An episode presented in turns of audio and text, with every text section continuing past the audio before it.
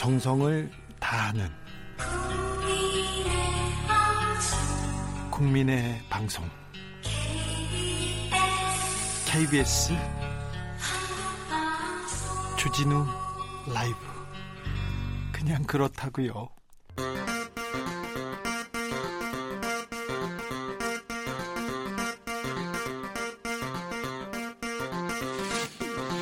주진우 라이브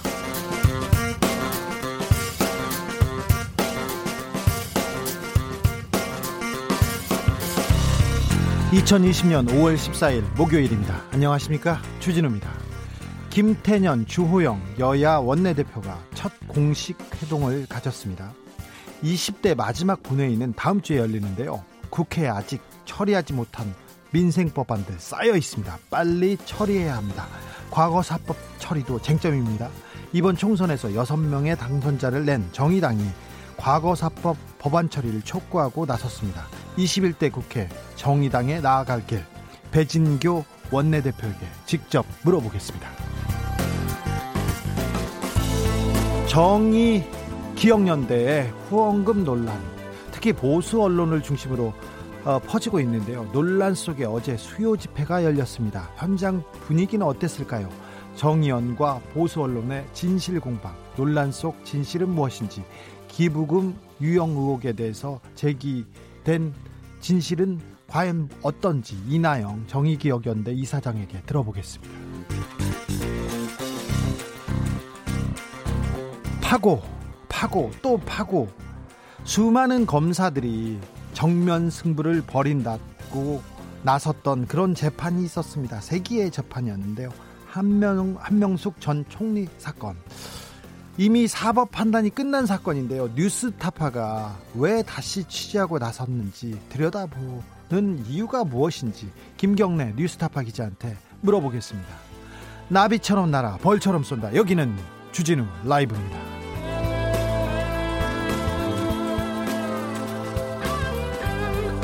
오늘도 자중자애 겸손하고 진정성 있게 여러분과 함께 하겠습니다. 긴급 재난지원금 오늘은 출생연도가 4, 9로 끝나는 분들 신청하셨습니까? 신청하실 수 있습니다. 또 이미 받으신 분들 기부하셨습니까? 아니면 어디에 쓰셨습니까? 난 이렇게 잘 썼다. 난 이렇게 국가 경제, 지역 경제에 애썼다. 이렇게 생각하시는 분들 후기 들려주십시오. 샵 9730 짧은 문자는 50원 긴 문자는 100원입니다. 콩으로 보내시면 무료입니다. 사연 보내주시면 선물로 보답하겠습니다. 유튜브에서 주진우 라이브 검색해서 영상으로도 만나보십시오. 그럼 시작하겠습니다.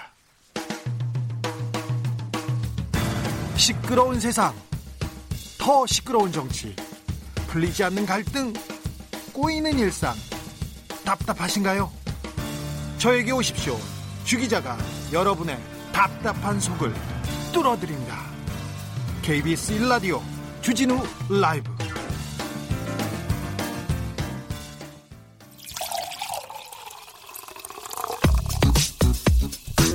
만 가지 뉴스 중 진짜 중요한 뉴스만 쭉 뽑아냈습니다. 줄 라이브가 뽑은 오늘의 뉴스 주스. 시사인 변진경 기자 안녕하세요. 네, 안녕하세요. 네. 오늘은 무슨 취재하셨어요?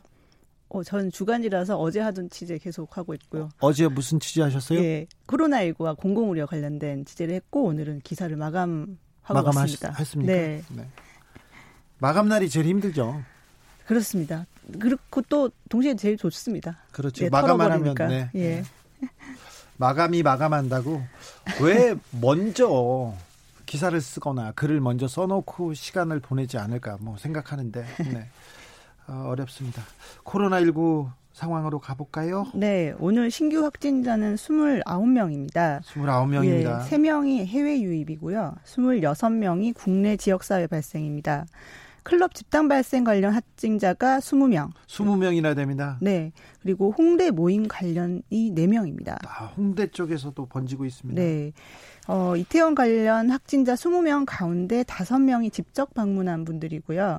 15명은 그분들이 접촉한 분들이에요. 네, 2차, 3차, 3차 감염자가 많습니다. 네. 이게 안타깝습니다. 그렇습니다. 어, 건강한 사람들이 젊은이들은 코로나에 걸려도 잘 모릅니다. 근데 그분들의 그분들의 행동 때문에 그 약한 어머니, 할머니, 아이들이 지금 감염되고 있습니다. 그러니까 각별히 조심하셔야 됩니다. 젊은 분들도 홍대에서 지금 계속 번지고 있어서 이게 걱정이에요. 네, 홍대 모임 관련 4명 확진된 분들은 5월 7일에 홍대 부근의 실내 포차 주점을 방문한 일행이고요. 네. 이분들이 모두 친구 사이라고 해요. 예. 네, 이분들이 이제 주점에도 가시고 노래방, 지하철, 편의점 같은 곳들 많이 다니셔서 또 걱정이 됩니다. 걱정이 큽니다. 그 예. 그 젊은 분들 특별히 좀 어, 지각하셔야 됩니다. 지금 이제 그 이 코로나 시대에 그 나는 괜찮겠지 그런 생각하시면 안 됩니다.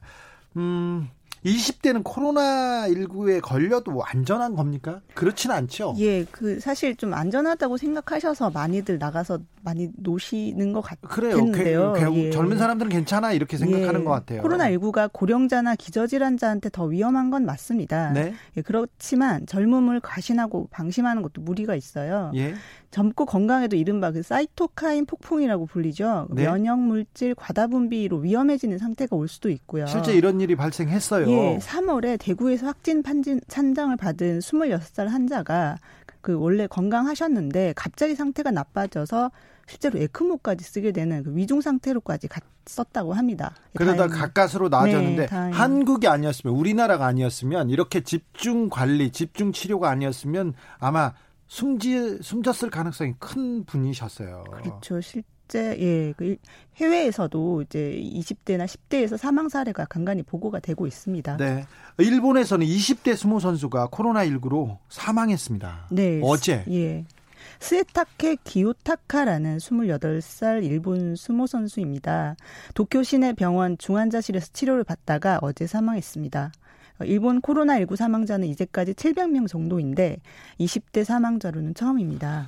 20대 스모 선수입니다. 스모 선수는 아, 일본에서 건강의 화신이고요. 굉장히 존중받고 존경받는 그런 직업입니다. 그런데 이분이 이분이 제대로 치료를 받지 못했어요. 네, 이 선수가 초기에 증상이 나타났을 때 제대로 검사와 치료를 받지 못해서 상태가 악화된 것 아니냐 이렇게 일본 사회가 더 안타까워하고 있는데요. 네. 처음에 고열이 났는데 그 우리나라처럼 보건소에 연락을 하게 돼 있는데 네. 전화를 했더니 이틀 동안이나 통화가 안 됐다고 해요. 일본은 보건소에 전화하면 전화가 안 되네요. 예, 지금요.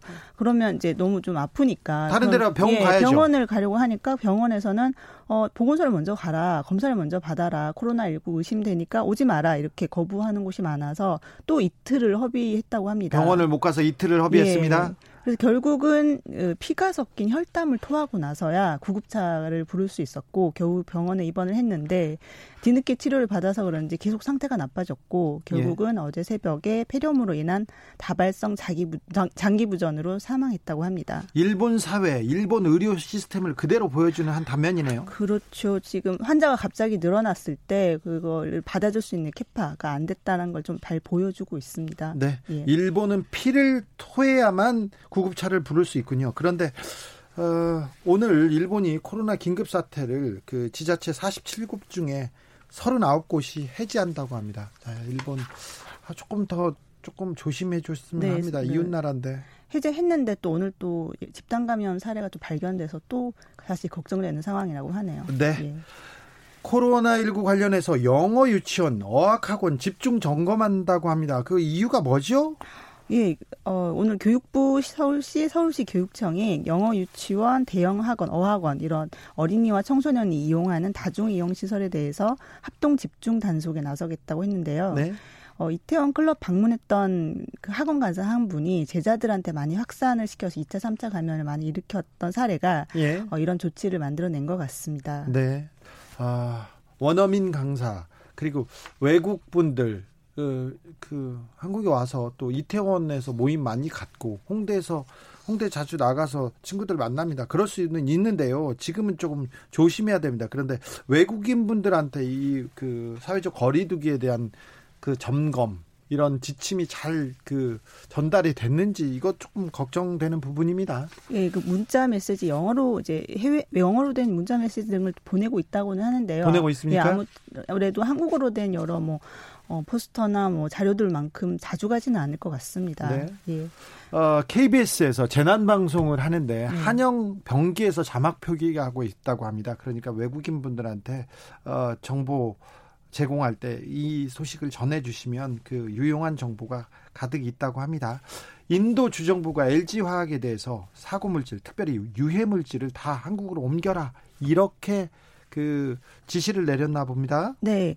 지난 5월 7일에 인도의 한 공장에서 가스 누출 사고가 발생해서 인근 최소 12명이 죽고 1000명 가까이가 입원을 한 사건이 있었습니다. 1000명 넘게 피해자가 예, 발생했습니다. 그런데 그 가스 누출 사고가 발생한 공장이 바로 우리나라 기업인 LG화학 계열의 LG 폴리머스 공장입니다. 예. 그 지역이 인도 남부에 있는 안드라프라데시주 비사카파트남이라는 지역이고요. 네. 어느 날 갑자기 마을 주민들이 극심한 고통을 호소하면서 길에 쓰러지고 일부는 죽기도 했습니다. 길거리에 막 쓰러지고 예. 뒹구는 그 장면을 봤는데 너무 고통스러움이 전달돼서 너무 마음이 예. 아팠어요. 왜 그런가 알고 보니까 LG 폴리머스 공장에서 스티렌 모노머라는 그 유해한 유증기가 유출된 겁니다. 수증기가 아니고 유증기인가요? 그, 예, 예, 유해 물질의 그 증기인데요. 예. 그 스티렌 노모, 모노머는 어떤 물질이냐면 스티로폼, 합성 고무, 합성 수지 이런 걸 만들 때 사용되는 물질인데 이게 가스로 고농도 흡입할 때는 매우 신경계를 자극해서 사망까지 이르게 할 수 있는 위험한 물질인데요. 사람이 죽었어요. 그래서. 네네. 근데 여기서 죽은 그 사망자 가운데는 여섯 살 어린이도 있다고 해요. 예. 그 그래서 현지 여론은 매우 안 좋고요. 그래서 그 해당 주 총리가 LG 폴리머스 측에 1만 3천 톤 분량의 스티렌 모노머 그 유해 물질의 재고를 한국으로 다시 가져와라 이렇게 명령을 했습니다. 그래서 이, 예. LG의 그 이 사건에 대한 그 피해 보상이나 처리 이거 잘 되고 있는지 잘 모르겠습니다만 음, 우리 기업인데 외국에 나간 우리 기업은 어, 거기 사람들은 대한민국을 대표한다고 생각하기 때문에 네. 특별히 이런 사건이 이런 사고가 나지 않도록 조심해야 되고요. 뒤처리도 좀 잘했으면 좋겠습니다. 네, 그 본사에서 그 현지 파견팀을 만들어서 보냈다고 해요. 지금 현지로 갔 다고 하니까 피해 피해 지원이나 뭐 재발 방지 이런 게 잘 이루어졌으면 좋겠습니다. 네, 꼼꼼히 잘 챙기고 있는지 저희가 계속 어, 소식 전해야겠습니다. 민경욱 의원 계속해서 부정선거 의혹 제기하고 있습니다. 네, 민경욱 미래통합당 의원이 계속 사이로 총선 부정선거, 조작선거 이런 의혹을 제기하고 있는데요. 네. 사흘 전인 11일에는 사이로 총선 의혹 진상 규명과 국민 주권 회복 대회라는 곳에 나오셔서 이제 어떤 종이를 들고 흔드셨어요. 빼박 증거다. 예. 이게 부정선거의 증거다고 하면서 들고 나오셨어요. 네. 흔드셨어요. 예. 이게 뭐라고 주장을 하시냐면 사이로 총선 때 썼, 어, 쓰기로 돼 있었던 비례투표 용지다. 근데 여기 투표 관리관에 날림도 없고 기표도 안 됐고 무더기로 발견됐다. 이게 바로 선거 조작의 아주 중요 증거물이다. 이렇게 주장을 했는데요. 무더기로 발견됐다고는 하는데 사실 예. 다섯 장이었죠? 여, 예. 여섯 장. 여섯 장이요. 예. 예. 선관위가 도대체 무슨 얘기인가 한번 확인을 해 보니까 그게 구리시의 선거관리위원회에서 사라졌던 투표용지였던 겁니다. 네. 구리시 수택이동 제2투표구에서 어, 자녀 투표용지, 그러니까 투표하지 않은 그 용지 여섯 매가 분실이 됐는데 네. 그게 민 의원 손에서 발견이 된 거죠. 네. 네. 알고 보니까 그 자녀 투표용지를 개표소인 구리시 체육관 내 트럭 단련실에 임시 보관했었는데 성명 불상자 그 누군가가 그 안에 들어와서 그거 일부를 탈취한 것으로 추정하고 있습니다. 네. 그래서 어 선관위는 이에 대해서 대검찰청에 수사 의뢰를 한 상태입니다. 네.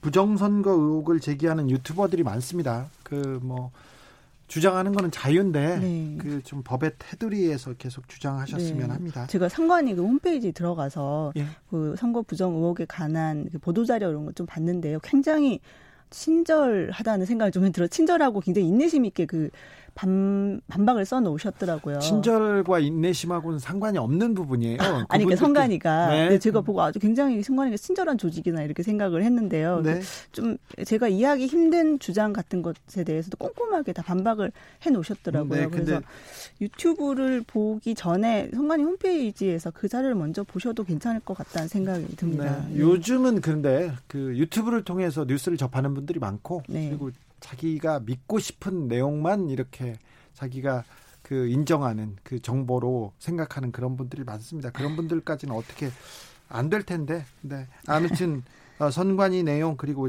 진, 그 사실과 부합하는지도 좀 따져 보셔야 됩니다. 민주 시민은 어, 일하던 노동자의 사망 소식 네, 제가 계속 전하고 있는데 또 네, 전해집니다. 저 자꾸 안 좋은 소식을 전해드리는 것 같아서 저도 좀 마음이 안 좋은데요. 어제 부산의 한 아파트에서 외벽 균열 보수 작업을 하던 40대 인부 한 분이 추락해서 사망하셨습니다. 아이고. 지지대에 묶인 줄이 풀리면서 추락한 것으로 보이는데 경찰은 그 줄이 왜 풀려 있는지 이제 수사를 진행하고 있습니다. 이렇게 그 건설 현장에서 굉장히 많은 노동자분들이 어, 죽거나 다칩니다. 네. 하, 이런 뉴스가 하루에도 사실 몇 건씩 나와요. 사실 많은데 예. 뉴스에도 예. 제대로 나오지 않습니다. 예, 이게 저도 작게 보도된 걸 갖고 저도 좀 눈여겨 본 건데요. 네. 거의 단, 단신으로 지나가요. 예.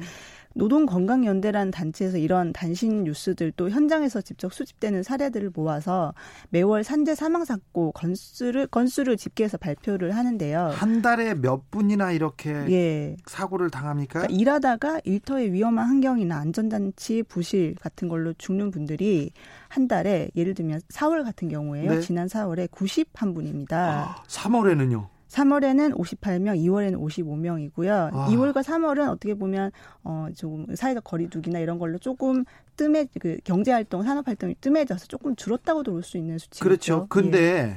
4월에 91명이요. 근데 이게 이게 그 산, 사망 사고의 전부입니까? 아니죠. 이게 보도된 건이라던가 좀 수집된 건이고요. 보도된 것만 예. 이렇게 됩니까? 예. 저희가 우리가 이제 어 뉴스에서 사실 보고도 지나쳤을 수도 있고 네, 못 봤을 수도 있는데요. 네. 이렇게 지나가는 것들을 에 대해서 조금 무감각해진 게 사실인 것 같습니다. 그렇죠. 예. 네. 그러니까 뭐 산업 현장, 뭐 건설 현장 이런 곳은 위험하지. 위험하니까 일하다가 죽을 수도 있지. 이렇게 생각 할 수도 있는데요. 근데 우리나라, 너무 많이 죽어요. 네, 우리나라 산재 사망률이 OECD 국가 중 1위라는 사실은 계속 생각을 해야 될 것 같습니다. 예. 아 이건 좀 고쳐야 됩니다. 네. 어, 만약에 이런 그 건설 현장이나 회사에서 사망 사고가 발생하지 않습니까? 그러면 외국에선 징벌적 손해배상제를 그 바로 그 작동을 해가지고 회사에서 엄청난 벌금을 내야 됩니다. 네. 그러니까 어 노동자가 다치는 거, 우리 근로자가 한 명이라도 아프거나 사망하는 것이 그 회사에게는 굉장히 큰 타격이 되기 때문에 이 안전사고, 그렇죠. 사망사고 막으려고 노력합니다. 그런데 우리는 그 이 생명값, 목숨값, 노동값을 너무 조금 아 조금 인정해주지 않는 거에 대해서 네. 굉장히 곧 항상 걱정이 되고 안쓰럽게 안쓰럽다는 표현이 부족합니다. 이제 너무 너무합니다. OECD 사망률 1위 이거는 벗어나야죠. 그렇죠. 네. 지금도 네. 사실 오늘도 아니 혹은 내일도 일하다가 죽는 분들이 생겨나고 있다는 걸 우리 우리가, 주변에서요. 예, 우리가 좀 알고 자각해야 고칠 수도 있을 것 같아서 네. 좀 듣기 불편할 수도 있지만 계속 이런 뉴스들을 전해드리겠습니다. 네, 주진우 라이브에서 일자리 문제하고 이 산재 사망률 사망에 대한 뉴스는 계속 전하겠습니다. 여기까지 아, 듣겠습니다. 주스 시사인 변진경 기자 함께했습니다. 감사합니다. 네, 감사합니다. 조건님 한강에서 운동하는 외국인들 마스크 하나도 안 씁니다. 그러게요. 요것 때문에 제가 좀 걱정하는 거예요. 그리고 그 홍대나 이태원에서 활동하는 외국인들에 대해서는 정확한 그, 그 그분들의 동선 그리고 정보가 공개가 되지 않지 않습니까? 그래서 걱정이에요. 우리가 이게 추적할 수 있는 시스템이 있는 것도 아니고요. 막 추적할 수도 없잖아요. 6540님 단전 가스 중단돼서 촛불하고 가스버너 구입했어요. 아, 어디가 가스가 중단됐어요? 아무튼 잘 쓰셨습니다. 유용하게. 챔 이사 이사님 동네 정육점에서 고기 사 먹었어요. 아, 잘하셨어요. 이럴 때 몸 튼튼, 마음 튼튼 중요합니다. 7713님 가족 회의 거쳐서 20만 원 기부하고 동네에서 소고기 좀 먹었습니다. 아유 잘하셨어요. 이렇게 어떤 돈은 어디에 기부하고 어떤 돈은 우리가 어떻게 쓰자 이렇게 가족 회의 하는 거 이것도 코로나 시대에 굉장히 어, 스마트한 굉장히 그 현명한 해결책 아닌가 이런 생각해 봅니다. 6487님 재난지원금이 동네 맛집으로 쏠리고 있습니다. 진짜 힘든 가게들은 더 힘들어지고 있습니다. 잘 되는 가게는 더 잘 되고 안 되는 가게는 더욱더 안 되는 게 눈에 보입니다. 조금 안타까워요. 재난지원금이기 때문에 맛없는 식당 가서 먹어야 된다. 이렇게 말할 수는 없잖아요. 그런데, 아, 이 돈이, 뭐, 잘 되는 집은 잘 되고, 안 되는 집은 안 되고 아이고 안타깝습니다. 그런데 또 가지 말라고 맛없는 거 드세요. 맛없는 집에서 이번엔 드셔 주세요. 이러기도 그렇잖아요. 아무튼 이렇게 생각하시는 분은 따뜻한 마음 때문에 이런 분들도 그 코로나 시대의 온기를 어, 국민들의 정성을 느끼리라고 생각합니다. 아, 네. 훌륭하십니다. 1768님 긴급지원금 받고 싶은데요. 우리 아버지께서 그거 뭐하러 받냐고 안 받는다고 하시네요. 우리 가족들은 받고 쓰고 싶은데 어떻게 하면 받을 수 있을지 방법 좀 알려주세요. 이런 어이없는 경우가 있네요. 아니 아버지께서 안 받는다는데 아버지를 어, 그렇다고 해서 어, 감금할 수도 없지 않습니까? 아버지를 회유 협박할 수도 없지 않습니까? 아버지하고 지금 이제 토론, 아버지하고 회의, 어, 가족 모임 이런 걸 통해서 자 효과적으로 잘 얘기하실 수도 있는데 아버님이 뭐 기부하자 이렇게 생각했을 수도 있고 아니면 꼴도 보기 싫다 기, 이, 그렇게 생각할 수도 있으나 아버지가 그냥 기부하시겠다고 생각하시는 것 같아요. 그러니까 아, 우리 아버지 좋은 데다가 잘 쓰, 쓰죠. 아버지 좋은 데 기부해요. 이렇게 조금 가족 회의를 열어보는 건 어떤지 그런 생각해 봅니다. 납치 감금 안 됩니다. 아버님이지 않습니까? 가족끼리 그러면 안 됩니다. 주진우 라이브.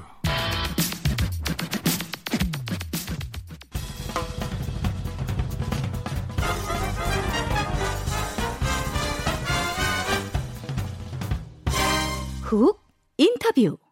모두를 위한 모두를 향한 모두의 궁금증 방심하면 훅 들어갑니다. 훅 인터뷰. 정의 기억연대. 논란의 한 가운데 있습니다. 특히 보수 신문을 중심으로 부정 회계 논란 계속 꼬리를 물고 있습니다. 그 시작은 피해자 이용수 할머니의 기자회견이었는데요.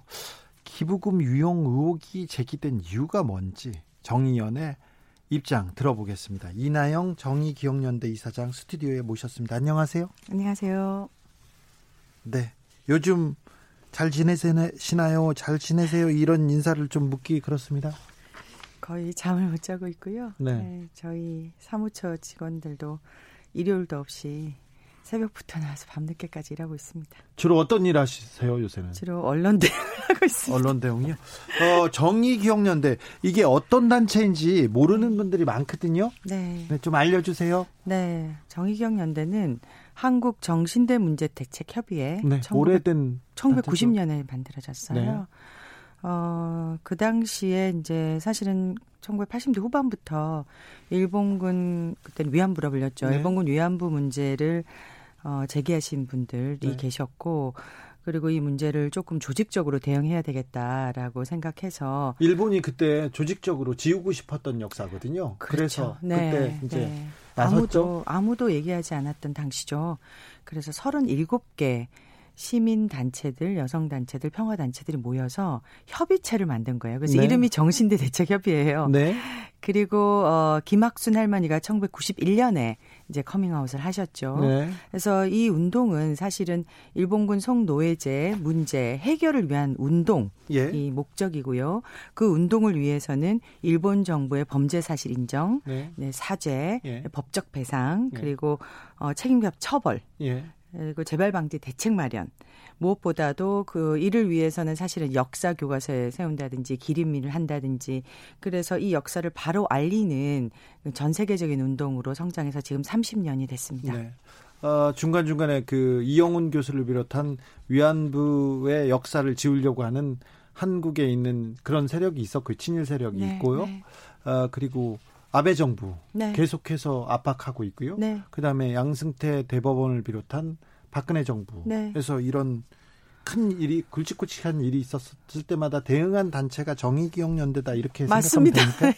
그러니까 역사 수종주의자들, 역사 부정론자들, 무엇보다 일본의 식민지 지배 책임, 과 전쟁 책임을 부인하는 자들에 네. 대응해서 최전선에서 싸워왔습니다. 네. 어, 뭐 학회를 열거나 세미나에 참석하고 그리고 어디 반대 집회도 열고 다른 행사도 많이 열죠? 어, 가장 중요한 행사는 이 문제 해결을 위해서 초창기부터 유엔 등 국제 사회에 이 문제를 알리고요. 예. 국제 인권 규범을 바꾸는 데 역할을 했고요. 그래서 네. 우리가 알고 있는 성노예제 개념이라든지 어, 일본 군에 의한 조직적인 강간 체계라든지 이런 개념을 세우는 데도 기여했고요. 네. 그리고 이 운동은 사실은 국내적 운동이 아니잖아요. 그래서 국내외 연대, 그다음에 이제 양심 있는 세계적 시민들과 연대하는 활동을 해왔고요. 그리고 할머니들이 또 살아 굉장히 많이 살아 계셨을 때는 당연히 지원도 하지만 그분들이 자신의 경험을 드러내는 장이 필요하잖아요. 이를 위해서 해외에 모시고 가서 증언 활동을 하기도 하고 또 국내에서도 다양한 증언 활동과 지원 활동을 하고 있습니다. 네. 수요 집회도 그 정의기억 연대가 이렇게 계속 이렇게 주도적으로 하고 있는 네. 그런 행사죠? 어, 전부가 아니가 예, 아니 전부고요. 그러니까 네. 아, 전부가 아니고 이제 일본도 굉장히 중요한 행사고 일본 정부가 계속 부인할 때 이제 김학순 할머니가 나오고 나서 아, 이 문제를 어떻게 하면 우리가 조금 체계적으로 알릴까. 그래서 처음에 일본 대사관 앞에서 시위를 하기 시작했고요. 어, 일본의 대지진이 한 번 일어났을 때 애도의 뜻으로 한 번 중단한 이후로는 지금까지 계속해서 피해자들뿐만 아니라 이 문제에 관심 있는 단체들과 시민들이 주도해서 여는 집회입니다. 네.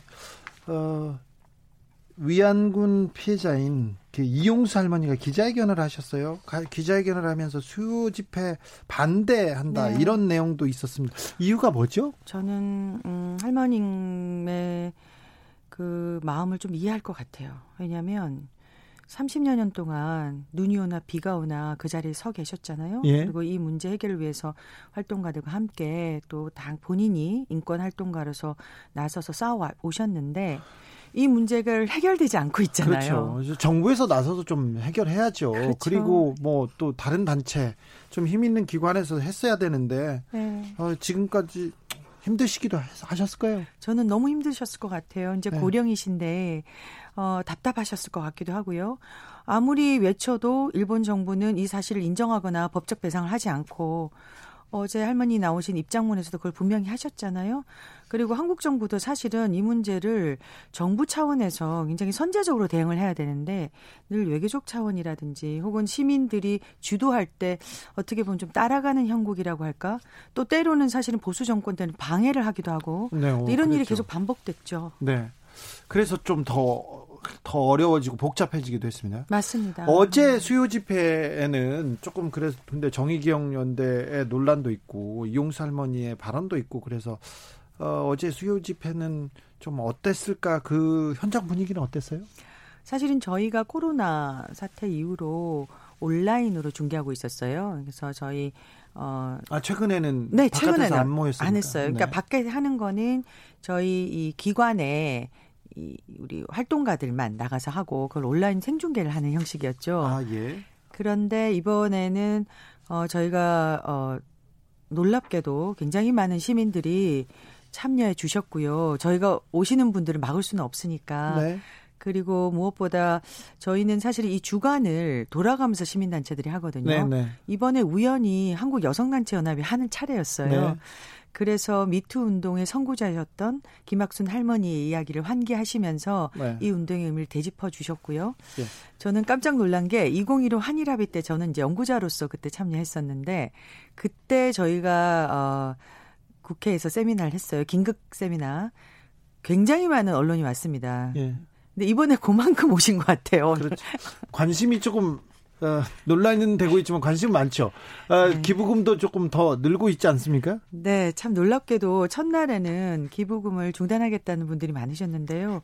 오히려 시간이 지나면서 저희들에게 응원과 지지의 마음을 보내주신 분들이 많으셔서요. 이 자리를 빌려서 정말 진심으로 네. 감사드린다고 말씀드리고 싶습니다. 네. 제가 그 기자인데 팬, 팬클럽이 있거든요. 네. 제 팬클럽 과 함께 수요 집회를 한번 어, 진행한 적이 있습니다. 아, 그러셨군요. 네. 또 와주세요.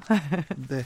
이용수 할머니 말고요. 다른 일본군 그 위안부 피해자 할머니 분들은 이 상황을 어떻게 보고 계세요? 어, 솔직히 말씀드리면 지금 할머님들께서 굉장히 고령이세요. 예. 그래서 어, 말씀을 제대로 전달하실 수 있는 분들이 많지 않고요. 지금 18분. 18분 네. 살아 계시죠? 네. 그런데 저희가 계속 지원을 하고 있는데 얼마 전에 그 아들 아드님께서 저희에게 직접 자기가 정말 수요시에 가고 싶지만 생계가 생업이 있으니 못 올라간다 미안하다 정의연과 항상 함께하겠다는 메시지를 보내주셨습니다. 네, 윤미향 당선인께서 SNS에 보수 언론과 미래통합당이 만든 모략극 이상도 이하도 아니다 이런 글을 남기셨는데 네. 어, 윤 당선인의 이런 생각에 대해서 정의연 어떻게 받아들이고 있습니까? 어, 윤 당선자가 생각하시는 것을 저희가 뭐라고 말 수는 없고요. 네. 이제 저희는 또 저희 입장이 있으니까 저희가 판단하기에는 굉장히 많은 개인과 그다음에 불순한 의도를 가진 집단들이 조금 주변에 있는 거는 사실인 것 같아요. 근데 그게 굉장히 안타깝지만 저는 그럼에도 불구하고 할머니께서 던진 메시지 어, 그 오랜 세월 동안 그 자리에 섰을 때 가져다 줬던 고통, 그 다음에 일본군 위안소에서 겪은 고통, 그 이후에 이제 서운함 그리고 함께 했던 동지이자 또 친구 같은 존재가 사라진다는 것에 대한 불안감 저는 모든 것들이 복합적이라고 생각해요. 그래서 어, 어떤 모략이다라고 몰고 가는 것보다는 오히려 이런 기회에 한국 시민들이 이 문제의 근본적인 원인을 좀 이해하고 또 운동사를 이해하는 좋은 기회가 되지 않을까 하는 생각을 합니다. 6266님이 정의연 업적 말고 궁금한 게 아니고 기부금 논란이 왜 생겼는지 궁금합니다. 네. 합니다. 질문하겠습니다. 어, 윤명 당선인 개인 통장으로 기부금을 받았습니까? 개인 통장이 아니고요. 네. 저희가 네. 사실 법인 만들 지 몇 년 되지 않았고요. 네. 그래서 어 단체 일반 시민단체였잖아요. 예. 그러니까 시민단체 명의로 했던 했었다고 저는 알고 있고요. 예. 거기에 윤미향 대표 이름이 아마 이제 변기가 됐던 걸로 아는데 저는 사실은 그 사실에 대해서는 구체적으로 알지는 못합니다. 네. 네. 개인 통장으로 그 받았다는 어, 보, 그 후원금을 받았다는 보수 언론의 그 보도는 지금 좀 검증이 필요합니까? 아, 개인 통장이라기보다 그 자체가 정대협이었기 때문에 당시에는 지금 정의연은 아니고요. 네. 예. 그런 과정에서 뭔가 오해가 있을 수 있는데 그 부분에 대해서는 저희가 명확하게 밝힐 예정입니다. 예. 논란의 핵심이 부실 회계 내용인데 이 부분도 네. 어, 이 부분은 어떻게 밝힐, 밝힐 예정이세요? 어, 저희가 지금 몇 차례 걸쳐서 의혹을 좀 설명해 드렸는데요. 네. 그럼에도 불구하고 국민적 의혹이 있으니 저희가 외부에 공신력 있는 공익법인 전문 회계사와 회계법인에게 그러니까 복수적으로 이 문제를 감사를 요청하고 지금 진행 중입니다. 네. 2919님이 누구나 의문이 들지 않게 확실한 해결책이 있어야 할 것 같습니다 하면서 의혹 제기한 할머니의 마음을 편안하게 해주셨으면 합니다. 이런 네. 당부의 글 당연하죠. 왔습니다. 네. 네, 저희는 가장 중요한 거는 할머니의 명예와 인권을 지켜드리는 거라고 생각하고요. 네. 그래서 이 논란으로 혹시 할머니 마음에 상처가 됐을까 더 걱정이고요. 네. 그래서 조금 더 언론이 좀 자제해서 할머니를 상처 주지 않고 또 할머니와 활동가들 사이를 분열시키지 않는 그런 보도를 해주셨으면 간곡히 부탁드립니다. 이번 그 사태라고 해야 되나 이번 논란의 핵심은 뭡니까? 모르 사람들이 보기에 어 이게 뭐야 이렇게 그 잘 모르겠다는 분들이 많거든요. 이 논란의 핵심은 뭡니까? 아 그걸 다 말씀드릴 수는 없고요. 네. 아, 저는 어쨌든 할머님께서 가졌던 그 30년간의 피로, 예. 이 문제가 해결되지 않는 것에 대한 서운함, 네. 어, 불안함, 답답함 이런 것들이 복합적이라고 생각하고요. 어, 거기에 저는 가장 큰 원인은 결국은 어, 책임 당사자, 주체인 일본이 이 문제를 배상하지 않는 것, 예. 사죄하지 않는 것. 그게 저는 근본적인 원인이라고 생각합니다. 네.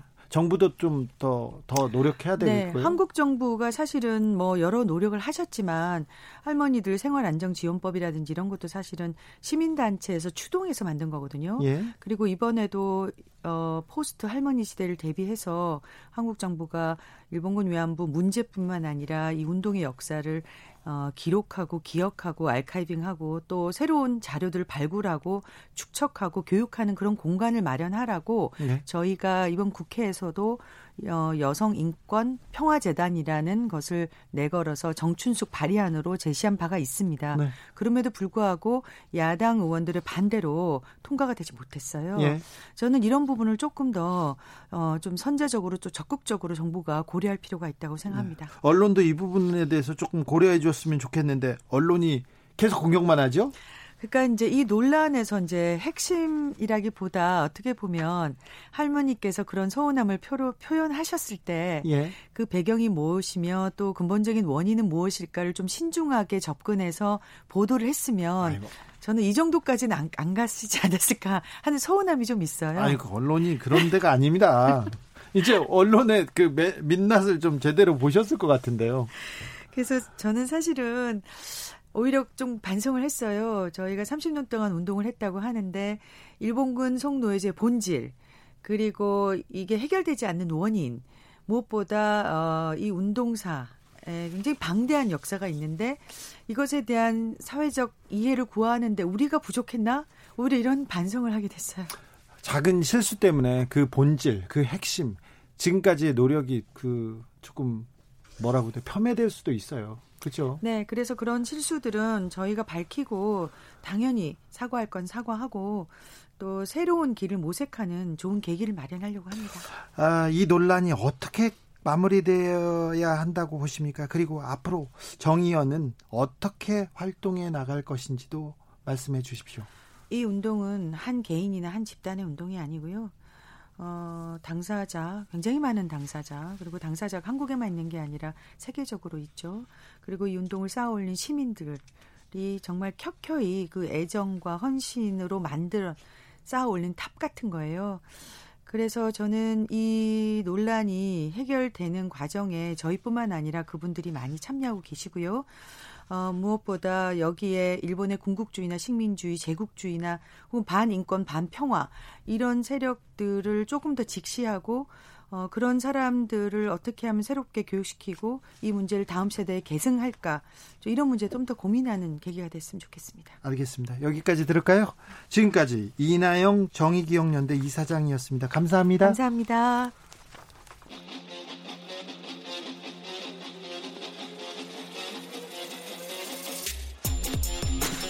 진짜가 나타났다. 악마 기자 주 기자가 전해주는 지옥에서 온 실사. 주진우 라이브.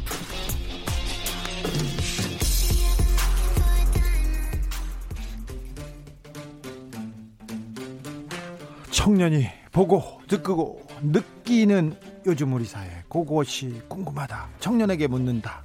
요즘 뭐하니? 목요일은 역사로 읽는 시사 밴드 양반들의 리더 전범선 씨 함께합니다. 안녕하세요. 안녕하세요. 반갑습니다. 일주일 어떻게 보내셨어요? 아, 좀 걱정이 많았습니다. 저는. 클럽은 안 가셨죠? 클럽은 안 갔는데 네. 어, 그 위험했던 시기에 제가 그 주변을 갔다 와서 네. 갑자기 멀어지시네요. 그 동네 가면 안 돼요. 그 제가 동네. 그 동네 살아가지고 아, 집이 네. 이태원이라서 네. 어, 클럽 공연을 하거나 그런 일정은 잡혀 있지는 않고요. 어, 전부 취소됐습니다. 아, 취소됐죠. 네, 다시 재개하려고 했었는데 했는데 바로 또 취소가 됐습니다. 네. 어, 노래방을 가거나 네. 아니면 무슨 포차 이런 데도 안 가시죠? 아, 그런데 원래 잘 안 갑니다. 원래 잘 안 가요? 네, 클럽은 잘 가는데 네. 포차는 잘 안 갑니다. 아, 오늘 준비한 이야기는 뭡니까? 어, 안 그래도 네? 이번 주 내내 이제 이태원 클럽발 집단 감염 사건에 대해서 전 국민의 관심과 네. 그리고 저를 비롯한 이 클럽에 자주 간 청년층에 대한 네. 비판의 목소리가 좀 커지고 있다 보니 그러니까 어 도대체 이 클럽이라는 데가 뭐길래 아니 뭐 이 난리통에 꼭 클럽을 가야 되겠어 이런 어른들이 그렇죠. 많습니다. 굳이 거기를 왜 네. 다닥다닥 모여가지고 네. 춤추는 곳에 가느냐. 네. 그래서 저도 어 좀 걱정도 되고 네. 한편으로 또 아쉬움도 있어요. 아쉬움도 있죠. 왜 클럽에 가야 돼요? 왜 클럽에 가셨어? 아, 최근엔 안 가는데 네. 평소에는 뭐 여러 가지 이유가 있지 않겠습니까? 예, 여러 가지 이유가 뭐죠? 일단은 좀 어, 자유와 낭만을 자유와 낭만 그리고 그리고 또 한 주간의 스트레스를 또 이렇게 풀어버릴 수 있는 네. 그리고 그곳에서는 제가 어떤 사람인지가 별로 중요하지 않잖아요. 네. 그래서 다양한 정체성들이 인정받을 수 있는 그런 공간이기 때문에 어 전국 각지에서 몰려들지 않았습니까 네. 이번에도 네. 그래서 어 그런 일종의 해방 공간으로서 네. 어, 역할을 하고 있지 않나 근데 또 제 주변에도 클럽 운영하시는 분들도 계시고 예. 이 산업 전체가 음악 산업 전체가 좀 무너지고 있지 않습니까? 네. 그래서 걱정의 어, 마음과 또 한편으로는 집단 감염을 또 막아야 되기 때문에 네. 어, 좀 자중해야 되지 않나 그런 마음이 섞여서 오늘은 이 클럽의 역사에 대해서 네. 한번 준비해봤습니다. 마키님이 어르신들 콜라텍 가는 거랑 같을 거려 이렇게 얘기하는데 어르신들 이렇게 생각하시면 돼요. 콜라텍 가시는 거 그리고 또 어, 또 할머니 할아버지들 손잡고 또 산에 가시잖아요. 그런 거하고 좀 비슷하게 생각해서 거기 해방구다 이렇게 생각하는 분들이 있습니다. 음악을 들으러 가는 사람이 있고요. 자유와 낭만을 찾아서 가시는 분이 있고요. 거기에서 또 남녀 간의 이성 교제를 위해서 가는 분들도 있습니다. 그런데 그렇죠. 왜 클럽에 가는지 클럽의 역사에 대해서 우리 전범선 씨가 낱낱이 해부해 보겠습니다. 그러면 가 볼까요? 왜 클럽? 왜 클럽인가? 아니 시사 방송인데 왜 클럽을 여기서 꼭 해야 되겠어요? 어 어쨌든 클럽에서 지금 집단 감염이 났으니까 어. 그런 공간의 특성에 대해서 좀 이해를 해야 되지 않겠습니까? 그런가요? 그래야지 방역에도 도움이 될 거라고 생각을 했습니다. 방역에 도움이 된다. 그건 좀 무리수 같은데 한번 들어봅시다. 우리 전범점 씨가 보는 요즘 요즘 아이들이 보는 자 클럽 이야기입니다. 들어가 봅시다. 아, 저희가 지난주에도 이제 서양사를 중심으로 다룬다고 했는데 네. 뭐 클럽 이름에서도 나오지만 서양의 문화입니다. 네. 미국에서 특히 온 건데 네. 어 제가 또 뭐 개인적인 얘기지만 카투사 군 복무 때 아. 미군 기자 앞에 클럽 순찰하는 게 또 제 일이었어요. 아, 그랬어요? 그 한국에서는 이제 미군 문화의 일부로서 좀 들어왔던 것이 크기 때문에 네. 어, 일단 미국으로 좀 거슬러 가야 될 것 같습니다. 그래요? 최초의 클럽은 미국 뉴욕에서 19세기 중반에 생겼는데 처음엔 사실 이게 상류층 사회의 전유물이었어요. 네. 어, 미국에서는 또 금주령이 많았기 때문에 네. 지하에 호텔 지하에 모여서 술을 몰래 먹고 뭐 도박도 금지되었던 것들을 하고 뭐 그런 공간으로서 나왔던 것이고 그때도 뭐 해방구였네요. 뭐 그렇게 볼 수도 있겠죠. 네. 어, 불법의 온상이라고 할 수도 있고요. 네.